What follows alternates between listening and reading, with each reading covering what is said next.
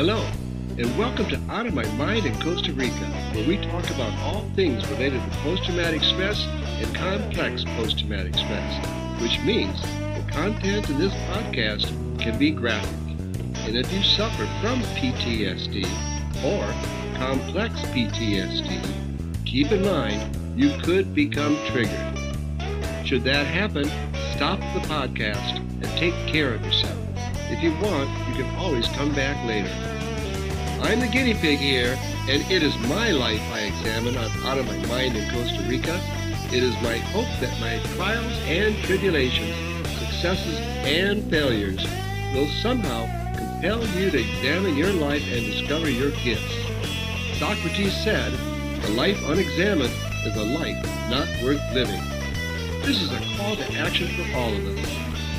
As a clinical social worker for more than 25 years, this was my trade, my vocation, and from personal experience, I can tell you without a doubt that what you don't know can hurt you.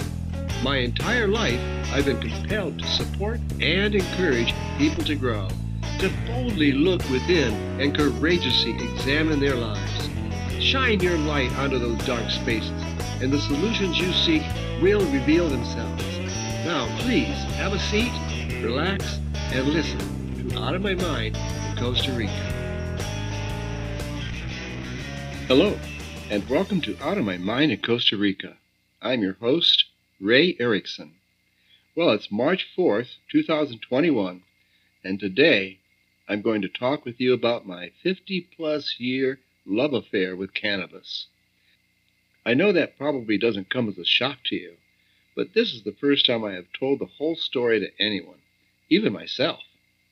I'm a little excited to find out where this goes.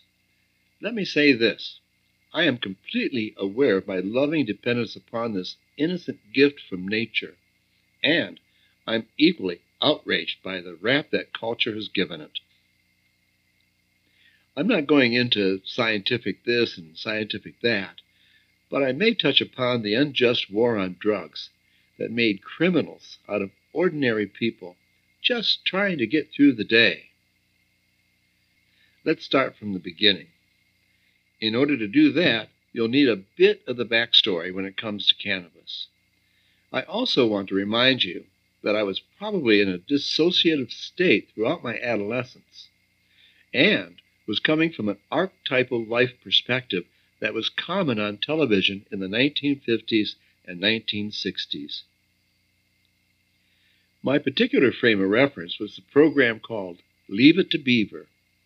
I was living in the Montrose version of Mayfield, the fictional town where the Cleaver family lived, so drugs were completely under the radar for me. I mean, completely. I never saw cannabis or marijuana in the raw until after I graduated from high school and I was working at the Fisher Body plant in Flint for the summer. Yes, the same Fisher Body factory where my father worked. I was an innocent, a babe in the woods, wet behind the ear, and completely innocent of anything drug related. This was 1969. How the hell could that happen? It's easy to understand if you understand my state of mind at that time. Looking back on it, I realized that many of the kids in my school were drinking alcohol and probably smoking pot, even the kids I played sports with. But I didn't hang out with those kids. I knew they drank, and at the time I didn't want to have anything to do with drinking. It's not that I wasn't curious. I just never got invited to any of the parties these kids went to. I was out of the loop by design. Since I was in this leave it to beaver state of mind, there was no vortex in my world that would allow me to experience pot when I was in high school. It was never in the script. You can watch all the episodes of Leave It to Beaver, and drugs do not come up. Not once. That meant there was no intersection point where Wally or the Beav got high. I think we can all agree that Eddie Haskell got high. Hell yes, he did. I bet he probably sold pot to all of Mayville High School students. No script about drugs meant I had no real means of experiencing cannabis before I left my safe little cocoon of Hill McCloy High, which was fine with me. And the only time I flirted with alcohol in high school came when a classmate invited me to a party out on Willard Road. It was Friday night, and the party was rocking. There were tons of people there, and the beer was flowing freely. In my varsity leather jacket, I leaned back against the wall with a long neck in my hand, enjoying the spectacle, when suddenly there was a huge commotion. People were running all around, trying to get out of the house as fast as possible.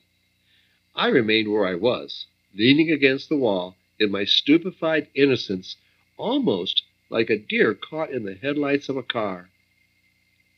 I had no reference for what was going on, so I just kicked back and watched people flying out the back door, jumping over the six foot fence, and running across the field.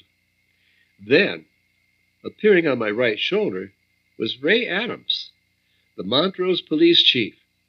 I took a sip of my beer and I said, Hi, Ray. We had known each other for most of my life. He was just as surprised to find me there as I was to find him there. He shook his head, and after everyone had split, he escorted me to the squad car, opened the back door, and told me to get in and wait there. They will take me home. Cool, I thought.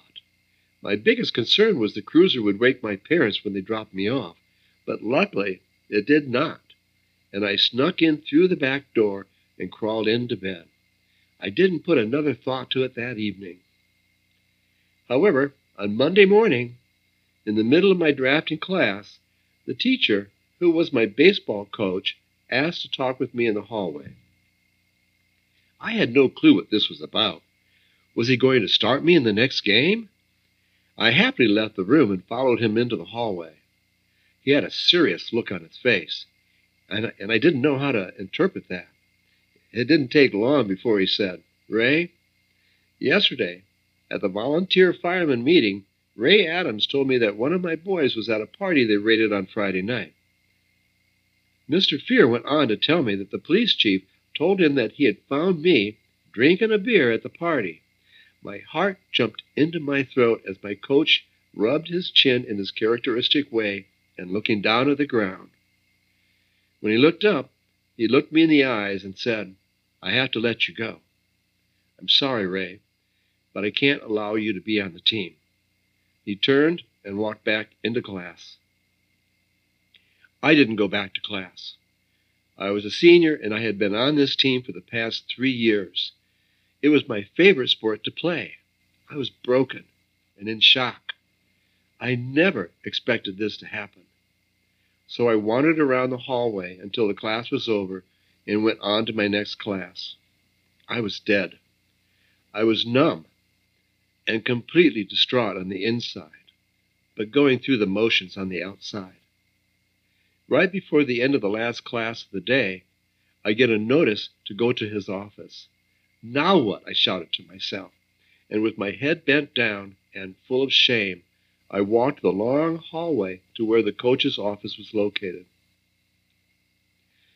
He was sitting at his desk, and as I knocked, he waved me in. Sit down. I need to talk with you. My heart was pounding. What was I going to tell my parents? Ray, he said, I've been thinking about what happened last weekend, and I have never heard of you doing anything like this before. It was true. I had never been to a beer party in my life. This was the first time. He rubbed his chin again and said, I've changed my mind. I'm going to keep you on the team. I was overwhelmed with relief and joy. I profusely thanked him and ran out the door to get ready for practice. I'd never felt so relieved in my life. I was going to prove to him that I deserved to be the starting second baseman for the team. But it didn't matter how well I performed in practice, and in the one and only game I played following that event, I went three for four, two RBIs, a stolen base, and I had no errors.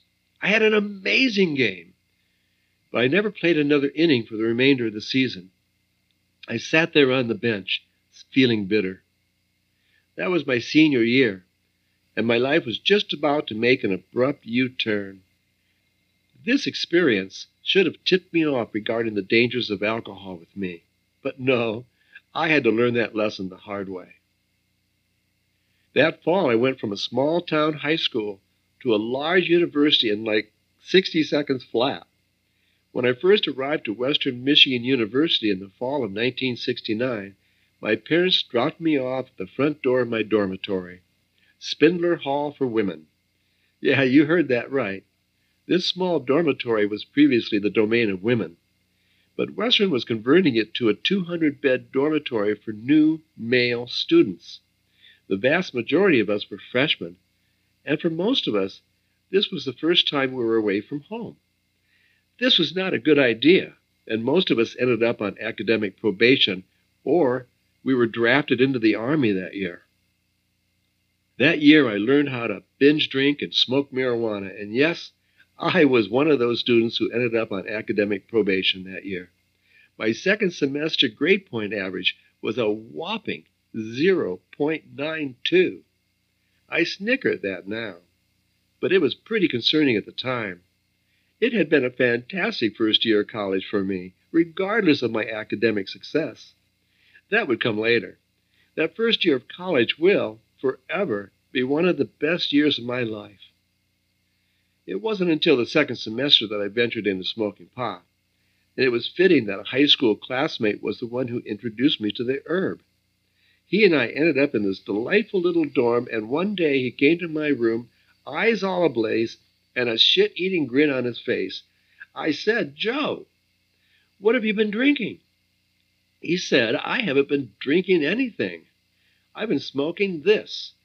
And he produced a joint from his shirt pocket. We wasted no time in getting wasted that afternoon, and I never looked back. It has been 51 years, and pot has been a constant companion for me ever since. In that 51 years that followed, there were very few occasions when pot was not available. Yeah, there were dry times, but that usually did not last long. Cannabis has always been there for me. Cannabis has been there for me through all kinds of trouble and chaos. Its gentle effects helped me to cope with all of the wild and crazy times I was having living in Idaho and California. It was there for me writing my graduate thesis in the Master's Social Work program at Sacramento State University. It was there for me when the loves of my life left me. And it is still there for me as I sort out what is going to happen with my wife and me. I love marijuana. I loved it from the first toke, way back in January 1970, while a freshman at Western Michigan University. In fact, I love it more than I love pretty much anything else. Just talking about it makes me want to light up and catch a buzz. But I'm not doing that. And here's the reason why. I decided that it might be a good idea to take a break from my all day, every day routine of waking and baking until my requisite bedtime buzz. I'm not doing that because I no longer enjoy cannabis. No, I love getting high. But that is not why I'm taking a break. The main reason I'm taking a break is because I want to see if life still has its charms when I'm straight versus when I'm baked. I don't really think I smoke all that much pot. I know many people who smoke a shitload more grass than I do.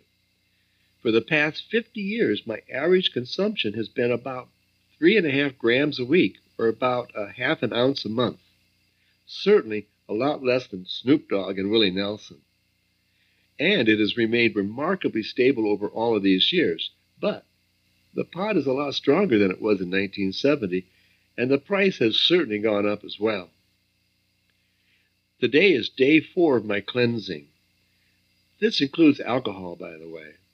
Alcohol has not been agreeing with me physically for some time now and I have all but quit drinking completely, except for that rare occasion where I test myself to see if anything has changed. And usually the results are the same. It hasn't changed. So I'm okay with not drinking. There have been a few times where I've gone without cannabis for long periods of time, meaning 30 days or more, and I have a pretty good idea of what's going to happen. I will probably become more productive during the day but I may also have a more difficult time sleeping. I'm excited about and looking forward to my REM stage dreams coming back. I know the dreams are going to be pretty freaky at first, but then they will mellow out and take on a more normal level of sublime dream time. I hope to have more energy for healthy activities, like taking walks around the farm and around the neighborhood just up the hill from me. I expect I will go through a temporary depression, and this will challenge me with filling my time with activities that lead to getting something accomplished, like writing and editing my podcast. I anticipate losing some weight because I may not be stuffing my face with chips and chocolate and ice cream as much as I was when I was stoned. So far, all of the benefits appear to be positive with little downside. I hope this hiatus from smoking will also release some of the chest congestion I have been having as of late. I'm not sure how much of this is related to smoking pot or due to chronic allergic reactions to airborne particles. The dry season in Costa Rica produces a lot of pollen and a lot of dust, and with the winds whipping up a frenzy, I am always having some kind of allergic reaction to something. Many years ago, Kaiser Permanente tested me for uh, allergic reactions, and I was not surprised to learn that I was allergic to 62 of the 64 compounds in the test. What's it got to do? Here I am professing the benefits of smoking cannabis while voluntarily choosing not to smoke cannabis. This was not planned. I just thought now would be a good time to tell you about my experiences with cannabis, and in a totally separate decision, felt it would be a good time to take the month of March off. I will let you know how it goes. This is the first week of the experiment, and so far, so good, almost.